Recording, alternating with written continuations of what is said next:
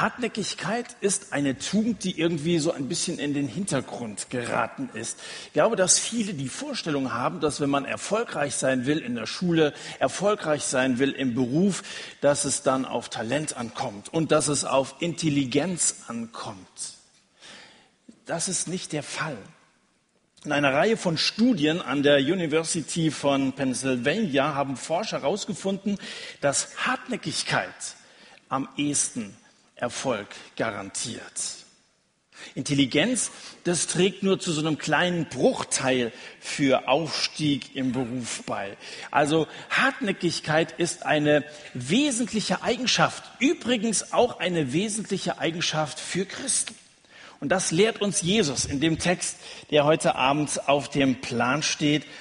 Ähm, es geht heute Abend um Lukas Kapitel 18 und ich lese uns erstmal die Begebenheit vor, die uns heute Abend beschäftigen wird. Lukas 18 von Vers 1, wenn du eine Bibel hast, schlag mal auf.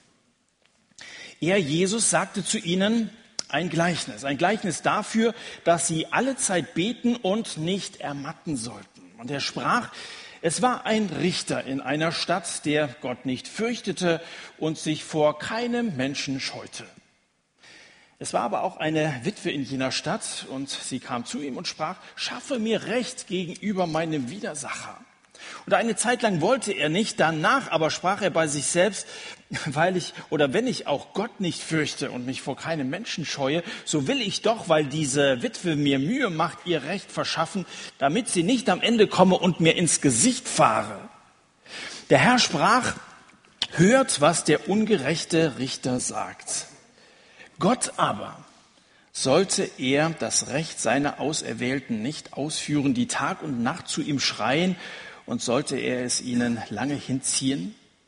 Ich sage euch, dass er ihr Recht ohne Verzug ausführen wird. Doch wird wohl der Sohn des Menschen, wenn er kommt, Glauben finden auf der Erde?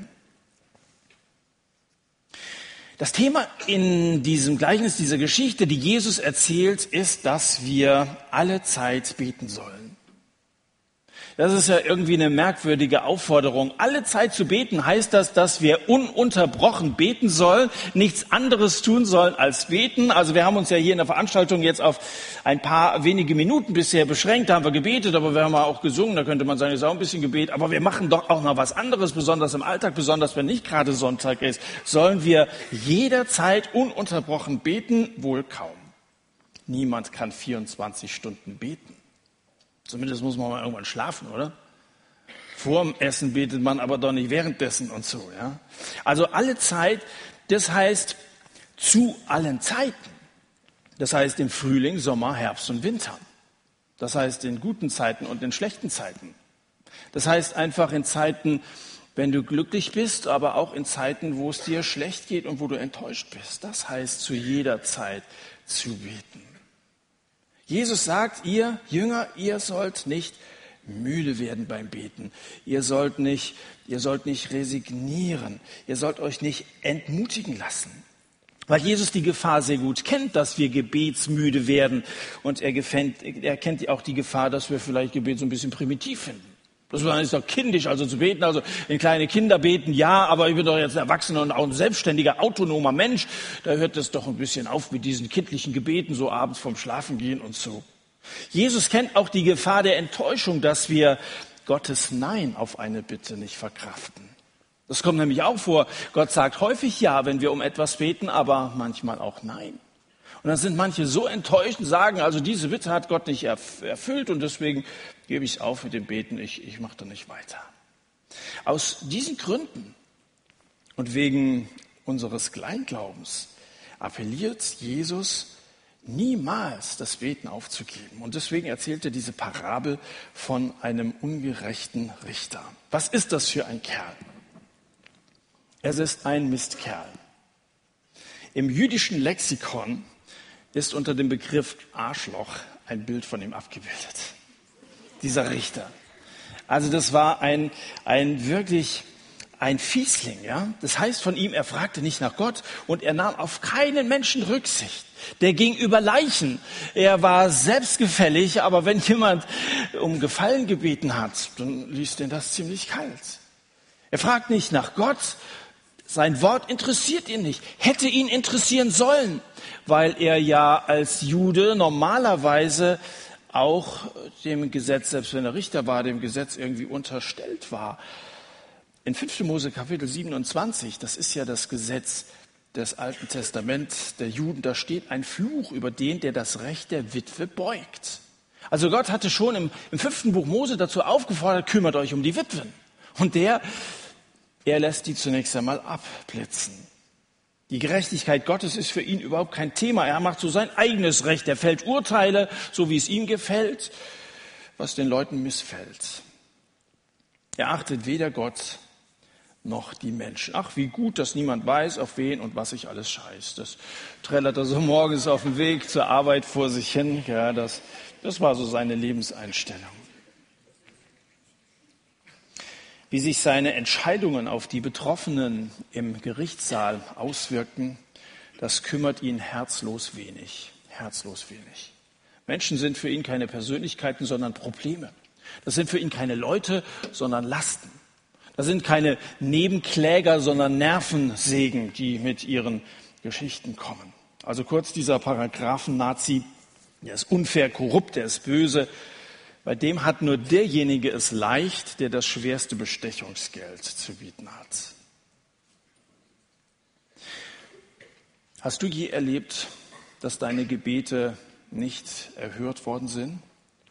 Hast du manchmal den Eindruck, dass Gott ein bisschen stur ist? dass er nicht so richtig zuhört? Bist du in deinem Glaubensleben je enttäuscht worden? Jeder von uns hat es erlebt, dass Gebete nicht erhört wurden. Oder sagst du, das ist unerhört, dass Gott ein Gebet unerhört lässt? Da rufst du in den Himmel und hast das Gefühl, dass niemand zu Hause ist. Du schreist aus deiner Not heraus, du hast es ja wirklich nötig. Also wenn du betest, dann hast du ja wahrscheinlich irgendeinen Antrieb auch dahinter. Dann ist was schiefgelaufen, dann brauchst du Hilfe und dann, Gott lädt doch ein, dass wir, dass wir beten sollen und dass wir ihn anrufen dürfen. Rufe mich an in der Not, so steht da im Psalm 50. Ich werde dich ja retten, du wirst mich verherrlichen. Wenn das stimmt, dann muss es doch irgendwie funktionieren und dann hast du es auch getan. Mehr oder weniger heftig, mehr oder weniger oft mehr oder weniger regelmäßig, aber du hast keine Antwort bekommen. Da fühlt sich wie ein Mann, der in so einem kleinen Boot draußen auf dem schäumenden Meer treibt. Der ruft aus aller Kraft. Er tut es immer wieder, obwohl kein Mensch zu sehen ist, der auf ihn hört. So muss sich diese Frau anfangs auch vorgekommen sein. Und so eine Form von Einsamkeit ist hart. Und gerade deswegen bleibt sie hartnäckig. Jene Witwe ist auf sich allein gestellt. Sie ist arm und sie hat einen Widersacher. Das geht aus diesem kurzen Text hervor. Warum oder woran ihr Mann gestorben ist, das weiß ich auch nicht. Vielleicht hat er sich kaputt gemacht. Viele Menschen, die niemals beten, machen sich kaputt. Weißt du, die zerbrechen sich den Kopf, die reißen sich ein Bein aus und ihre Probleme gehen ihnen an den Nieren. Das ist ja nicht gesund, sowas. Also Leute, die nicht beten, müssen sich ja selbst irgendwie kümmern. Und manchmal machen sie sich dabei kaputt. Vielleicht ist er so gestorben, ich weiß es nicht. Seine Frau jedenfalls weiß es besser. Lieber Hände falten als Sorgen falten. Ihr Gatte war also tot und jetzt will vermutlich irgendjemand aus der Verwandtschaft ihr ihren Besitz streitig machen. Also richtet sie eine Nachricht an den örtlichen Richter, der ist ihre, ihre einzige Hoffnung. Aber der ist auf dem Gericht richtig beschäftigt. Also er müsse richten, lässt er ihr ausrichten, einen sogar hinrichten, ja, seine Akten und seine Robe herrichten und außerdem Jura an der Uni unterrichten und so. Da hat er also eine Menge zu richten, dieser Richter, und lässt ihr das ausrichten. Und ähm, mit anderen Worten, er hat kein, keine Zeit. Und, und außerdem auch kein Interesse an ihrem Fall. Die Klage wird abgewiesen, unerhört. Man würde dieser Frau ja gerne sagen, hey, sich an den zu wenden heißt gleich Zeit verschwenden. Also vergiss es doch, dieser Richter ist doch bekannt für seine, seine unfaire Haltung, dass er korrupt ist. Wahrscheinlich steckt er mit deinem Gegner unter einer Decke. Wahrscheinlich war das tatsächlich so. Liebe Frau, vergiss es einfach. Und es gibt eine Menge Leute, die werden dir sagen, gib's doch auf mit dem Beten. Wir haben doch die Erfahrung gemacht, dass das nichts bringt. Was bringt schon beten? Vergiss es doch. Das ist Zeitverschwendung. Und so steht Gott für manche G-O-T-T für guter Opa total taub. Kannst vergessen, ja? Der hört doch nicht auf Gebete. Wenn es Gott geben sollte, dann hört er nicht richtig. Ist auch ein bisschen alt mittlerweile. Nun, diese Witwe, sie hat keine Bestechungssumme zu bieten. Es war eine arme Witwe. Das war also kein Zugang für sie zu diesem Richter. Sie hatte auch keinen persönlichen Einfluss. Sie hatte nur die Bitte, verschaffe mir mein Recht. Und dann sagt sie, ich weiß, was ich tun werde. Ich werde ihm einfach keine Ruhe mehr lassen. Jedes Mal, wenn er sich von jetzt an umtritt, stehe ich direkt vor seiner Nase. Und so war das dann auch. Ja, da war so eine Verhandlung, es ging um einen ganz anderen Fall.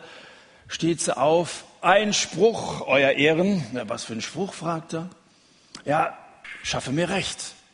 Und ganz egal, wo der sich also gerade befunden hat, diesen Spruch wiederholt sie bei jeder Begegnung. Sie verfolgt ihn mit diesem Spruch, verschaffe mir Recht, ganz egal, auf Schritt und Tritt zu Hause, auf der Arbeit, auf dem Golfplatz. Überall steht sie, schaffe mir Recht äh, vor meinem Widersacher. Wie so ein verschwitztes Hemd klebt die an dem, weißt du? Die ist also zu einem einem kaum ertragenden Stressfaktor für, dieses, für diesen Mann geworden. Und ihr Plan geht auf. Genauso wie seine Tür plötzlich aufgeht, an die, die sie hundertmal angeklopft hat. Er reißt die Tür regelrecht auf, brüllt, also gut, ich habe genug, du hast gewonnen. Du kannst einen ja wahnsinnig machen, egal was es kostet. Ich werde, ich werde mich um deinen Fall kümmern. Er, der der Frau zuerst ins Gesicht gelacht hat, so hat es ja alles angefangen, er befürchtet jetzt, dass sie ihm ins Gesicht fahren würde, wie es heißt in Vers 5. Und dann endet die Geschichte damit, dass dieser lieblose, rigorose Richter der Witwe endlich Schutz vor ihrem Gegner gewährt. Nicht wegen seiner Herzensgüte, sondern wegen ihrer außergewöhnlichen Fähigkeit, ihm das Leben schwer zu machen. Welch ein Beispiel für Hartnäckigkeit. Von dieser Witwe können wir wirklich lernen. Das war eine Frau, die nicht so schnell aufgegeben hat. Wie schnell geben wir normalerweise auf? Wie schnell werfen wir die Flinte ins Korn? Wie schnell resignieren wir? Wie schnell lassen wir uns entmutigen? Diese Frau nicht. Es war für sie die einzige Hoffnung. Wenn es Gott gibt, dann ist Gott unsere einzige Hoffnung, niemand sonst. Und dann lohnt es sich dran zu bleiben. Dann lohnt es sich zu investieren. Dann lohnt es sich zu beten. Die meisten erleben deswegen keine Gebetserhörungen, weil sie nie hartnäckig, nie entschlossen beten. Das ist doch kein Wunder. Da hat man irgendwie mal so nebenbei, ja, morgens auf dem Weg zur Arbeit zwischen FFH und weiß ich nicht, haben sie mal noch so schnell so, so einen Gedanken gefasst und an Gott gerichtet. Aber ich glaube, dass das Gebet bei dieser Witwe etwas anders aussah dass sie, wenn wir das jetzt mal übertragen wollen, auf Gebet münzen wollen, dass sie wirklich mit, mit ernsten Worten flehend vor Gott aufgetreten ist. Und ich frage dich jetzt mal, Marco hat ja so eine Zusammenfassung gemacht von letzter Woche, wo es um das Reich Gottes ging. Glaubst du an das Reich Gottes? Glaubst du, dass Gott regiert, dass es diesen Gott gibt und dass er eben nicht nur irgendwie fern im Himmel so ein nebulöses Etwas ist, sondern ein persönlicher Gott? Glaubst du, dass Gott regiert? Glaubst du, dass er deine persönlichen Angelegenheiten in seiner Hand hält? Glaubst du auch, dass er Frieden und Krieg der Völker in seinen Händen hält? Wenn du das glaubst, und wenn du darüber hinaus glaubst, dass du bei alledem mitreden darfst, dass Gott auf dich hören möchte, wenn du es wirklich ernst nehmen würdest, dass auf Gott und sein Reich alles ankommt, dann würdest du Gott genauso hartnäckig in den Ohren liegen wie diese Frau. Wir würden Nächte durchbeten. Wenn wir das wirklich glauben. Es ist ja relativ leicht, zum Satz zu kommen und so ein bisschen christlich zu sein, so ein paar Lieder mitzusingen und dann eben am Montag wieder so ein ganz normales Leben zu führen. Aber wenn wir glauben, dieser Gott existiert, dann beten wir doch. Und dann beschränken wir das eben nicht auf irgendeinen Gottesdienst, sondern dann tun wir das, weil wir uns unserer Abhängigkeit bewusst sind. Wie lasch ist oft unser Gebet. Erwartungslos falten wir die Hände, dann rasseln wir irgendein so Gebetsanliegen runter, zum Abschluss noch ein Vater unser, routiniert, abwesend, so irgendwie nebenbei. Weil Jesus unsere Gebetsnötigkeit kennt, auch unsere Enttäuschungen hier und da. Deshalb stellte uns diese Frau vor damit wir die sogenannten Gläubigen nicht gleich schlapp machen, wenn Gott nicht auf das erste Flüstern unseres Gebetes zur Stelle ist. Obwohl doch Gott, wenn er so eine Weile wartet, eigentlich nur sehen will, ob wir dranbleiben, ob wir treu bleiben, ob wir Beter bleiben. Ich glaube, dass Gott deswegen nicht sofort immer jedes Gebet erhört, weil er es so sehr liebt, dass wir an seinem Schreibtisch erscheinen, dass wir wieder mal da sind, dass wir wieder mal mit ihm reden. Er möchte sehen, ob wir dranbleiben, ob wir ein Anliegen wirklich ernsthaft vor ihn tragen. Gestern waren wir mit der Familie zusammen. Ich habe meine Neffen gefragt, was sie sich zu Weihnachten wünschen. Mein Neffe möchte eine Taschenlampe haben. Da wartet man aber erst mal ab, wenn ich die das nächste Mal spreche, also ein paar Tage haben wir ja noch bis Weihnachten, ob er dann noch den gleichen Wunsch hat. Ja, es könnte sein, auf einmal fällt ihm was ganz anderes ein. Und dann merke ich, so wichtig war es ihm gar nicht glaube, dass Gott daran erkennen kann, dass wenn wir dranbleiben, wenn wir hartnäckig sind, dass uns eine Sache wirklich wichtig ist oder ist es eine Sache, die dir jetzt so einfällt und dann wieder so. Und außerdem weiß Gott sehr gut, was für uns gut ist, was richtig ist und was nicht für uns so gut ist. Nicht alles, was wir uns vorstellen, ist auch tatsächlich für uns äh, günstig. Schau dir die Witwe nochmal an. Sie hat ja ein ganz anderes Gegenüber als du und als ich das habe. Und sie macht nicht schlapp. Sie muss ein Herz aus, aufbrechen, das hart ist wie ein Panzerschrank. Du und ich, wir brauchen mit unserem Gebet bei Gott nur offene Türen einzurennen. Das kann man überhaupt nicht vergleichen. Vor dieser Witwe sollten wir uns schämen. Dieser Richter ist einfühlsam wie eine Schrottpresse. Und es soll niemand meinen, dass Gott so ist wie dieser Typ hier. Respektlos, herzlos, gottlos. Wie kann denn Gott gottlos sein? Das war ein gottloser Richter. Also es kann ja gar nicht sein, dass das Wesen Gottes in diesem Gleichnis dargestellt wird. Also so müsst ihr euch Gott vorstellen. Das wäre ja schrecklich, wenn, wenn Gott so wäre. Darfst niemals denken, dass Gott sich nicht dafür interessieren würde, wie es dir geht. Sind dir manchmal solche Gedanken gekommen? Der ist ja immerhin fürs gesamte Universum zuständig und so. Der muss Engel bei Laune halten und muss sehen, dass die Hafen gestimmt sind und so. Gell. Da störe ich besser gar nicht. Gerade jetzt zu Weihnachten hat so viel zu tun. Gell. Nur nicht stören, höchstens, wenn es ganz wichtig ist. Und dann ist es ganz wichtig, dann bist du, wie gesagt, in so einer blöden Situation. Und dann aus der Not heraus, wie gesagt, Psalm 50, ruf mich an der Not. Also wenn du in der Scheiße steckst, dann kannst du zu mir rufen. Dann tun wir das auch so, wie Witwe das gemacht haben. Dann hämmerst du die Türen des Himmels ein Stunden verbringst du auf deinen Knien und bittest deine Freunde, das Gleiche zu tun. Und früher oder später wirst du ihn vielleicht dann so ein bisschen mürbe machen und einen Krümel Segen aus seiner festgeschlossenen Faust herausquetschen. Vielleicht schreit er dann auch, boah, ich habe genug, jetzt, jetzt, jetzt will ich mich mal drum kümmern oder so. Nein, glaube nicht, dass Gott so ist wie dieser Richter. Was sagt Jesus am Ende?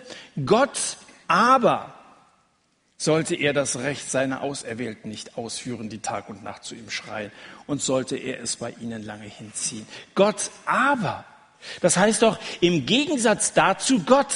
Ich habe euch jetzt eine Geschichte erzählt, aber jetzt passt auf, Gott ist ganz anders. Aber stellt immer einen Gegensatz dar und nicht, pass auf, so ist Gott. Dieser Richter, das war eben dieser Eintrag im jüdischen Lexikon. Unser himmlischer Vater hat nicht die geringste Ähnlichkeit mit dem. Der Richter war kalt, stur, fies, nur mit seinen eigenen Angelegenheiten beschäftigt. Im Gegensatz dazu ist unser Gott gerecht. Er ist gütig. Er ist mitfühlend. Psalm 34 steht, schmecket und seht, wie freundlich der Herr ist. Gott ist freundlich. Hast du den Eindruck, wenn du den Text hier liest, dieser Richter ist freundlich? Ich nicht. Gott ist freundlich. Schmecket und seht, wie freundlich der Herr ist. Und Gottes Wort sagt uns, dass Gott seine Kinder sehr gerne mit guten Gaben segnet, dass Gott ein großzügiger Gott ist, dass er bereit ist zu segnen, das heißt Gutes über uns auszusprechen und auszuschütten. Das ist seine Natur, das liegt in seinem Wesen, Menschen zu segnen. Von ihm geht Segen aus. Dieses Gleichnis ist eine Parabel, keine Allegorie. Es ist nicht allegorisch in dem Sinne zu verstehen, dass du also jede Einzelheit, jedes Element irgendwie auf dein Leben übertragen kannst. Das ist bei so einer Allegorie so. Da stehen verschiedene Elemente einer Geschichte für bestimmte Wahrheiten. Eine Parabel enthält in der Regel einen Aspekt, der die Leute zum Nachdenken herausfordert. Es ist vielmehr eine Parabel. Und dieser eine Aspekt, der in diesem Gleichnis deutlich werden soll, das ist nicht das Wesen Gottes, auch nicht irgendeine so bestimmte Gebetstechnik oder so. Es geht um Hartnäckigkeit, es geht um Ausdauer im Gebet. Was feststeht ist, dass unsere Bitten im Himmel Erhörung finden. Ich frage mich allerdings, ob sich auf der Erde Beter finden. Unsere Gebete finden Erhörung, weil Gott nicht taub ist, weil Gott uns liebt. Selbst wenn er nicht immer sagt, oh, jetzt aber schnell, gut, dass du sagst, ja. Auch wenn er nicht immer sofort eingreift. Manchmal heißt es ein bisschen warten, manchmal sagt Gott auch nein, weil es besser ist für uns. Aber Gott hört deine Gebete und er erhört sie viel häufiger, als du das glaubst. Aber die Frage ist, ob sich auf der Erde Bittende finden. Das ist das Problem. Nicht, ob unsere Gebete Erhörung finden, sondern ob sich Beter finden. Menschen fragen, wo ist ein Gott, der mich hört? Gott fragt, wo ist ein Mensch, der mich bittet? Das scheint mir hier das Thema zu sein. Wer von beiden hat recht mit seiner Frage? Wo ist ein Gott, der mich hört? Dass dieser Gott Gebete erhört, das haben Millionen von Christen erlebt. Gott fragt, wo sind Menschen, die mich bitten? Jesus wird wiederkommen. Erinnert euch an letzte Woche der Text, der diesem Text hier direkt vorangeht. Er spricht von dem Tag des Menschensohnes. David hat das letzte Woche den zweiten Advent genannt. Ja, das war ja zweiter Advent letzte Woche. Also der erste Advent ist, als Jesus kam. Den feiern wir dieser Tage, als Jesus als Mensch in einer Krippe geboren wurde. Wir warten auf den zweiten Advent, wenn Jesus wiederkommen wird. Er wird wiederkommen, das sagt uns die Bibel. Und dann, wie wird es aussehen auf der Erde? Wird er Glauben finden? Damit endet die Geschichte. Wird, wenn er kommt, Jesus Glauben finden? Also Leute finden, die drangeblieben sind, die nicht so schnell aufgegeben haben, die ihren Glauben leben und auch ausdrücken in ihren Gebeten? Glauben trotz aller ungelösten Fragen? Die Gerechtigkeit dieses Richters, so hat es Helmut Thielicke mal ganz vorsichtig formuliert, ist nicht auf den ersten Blick zu erkennen. Da hat er recht, ne? Die Gerechtigkeit dieses Richters ist nicht auf den ersten Blick zu erkennen. Die ist auch nicht auf Anhieb zu haben. Wenn es diese Gerechtigkeit auf Anhieb zu haben gäbe, dann hätte die, die Witwe da nicht immer auftauchen müssen, hätte nicht mehrmals hingehen müssen, dann hätte so ein kleines Schreiben, so eine kurze schriftliche Anzeige genügt. Aber gerade diese verborgene, diese nicht auf der Hand liegende Gerechtigkeit spornt diese Frau an. Gibt uns Gott da einen kleinen Hinweis? Denn so stur, so hartherzig, so uninteressiert, wie dieser, dieser, dieser Richter tatsächlich ist, so erscheint uns oft Gott. Geht er nicht ständig über unsere Wünsche hinweg und zur Tagesordnung über? Seine Gerechtigkeit wird uns zeitlebens ein Stück weit verborgen bleiben. Die ist nicht direkt zu erkennen, aber Gott ist gerecht. Und Jesus, der einmal kam, Weihnachten, er wird wiederkommen. Wird er dann Glauben finden? Manchmal schweigt Gott damit wir nicht unsere Hände in den Schoß legen, sondern damit wir lernen, mit ihm im Gespräch zu bleiben, im Ansturm auf ihn zu bleiben, im ständigen Kontakt zu ihm, so lange, bis Jesus wiederkommt. Deswegen lasst uns hartnäckig sein. Lasst uns den Himmel stürmen. Lasst uns zuerst nach seinem Reich trachten. Erinnere dich an das Reich Gottes, das uns letzte Woche beschäftigt hat. Jesus sagt, trachtet zuerst nach seinem Reich. Damit will er sagen, das ist das Wichtigste. Dass Gott regiert, ist das Allerwichtigste. Trachtet in allererster Linie danach. Und dann erinnert ihr euch, dass wir letzte Woche das Vaterunser gesprochen haben zusammen, oder? Wie heißt es im Vaterunser? Dein Reich komme, dein Wille geschehe, so wie im Himmel, so auf Erden. Das ist das Gebet, das Jesus seinen Jüngern beigebracht hat. Es beginnt mit Gottes Reich. Das heißt, das wichtigste aller Gebetsanliegen ist, dass das Reich Gottes wächst, dass Gott regiert. Ist das dein Hauptgebetsanliegen? Im Vater unser werden unsere Belange erst hintendran angeordnet. Unser tägliches Brot gib uns heute und vergib uns unsere Schuld und so weiter. In den ersten Bitten im Vater unser geht es um Gott, um seine großen Anliegen, unsere kleinen Anliegen. Die sind Gott auch sehr wichtig. Aber zunächst einmal geht es um sein Reich. Da sollte beim Beten unser Schwerpunkt liegen. Dreh dich nicht um dich selber, um deine Belange, um deine Wünsche. Trachte nach seinem Reich. Gott soll regieren. Sollte er es bei Ihnen lange hinziehen? Offensichtlich schon.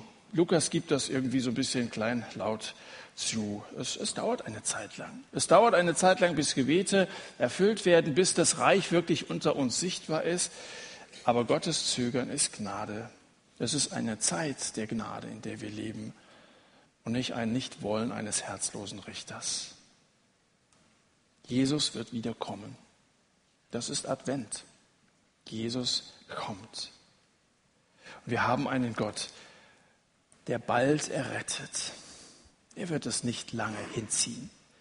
Er ist ein Gott, der bald errettet. Sein Reich komme. Ich möchte noch mit uns beten.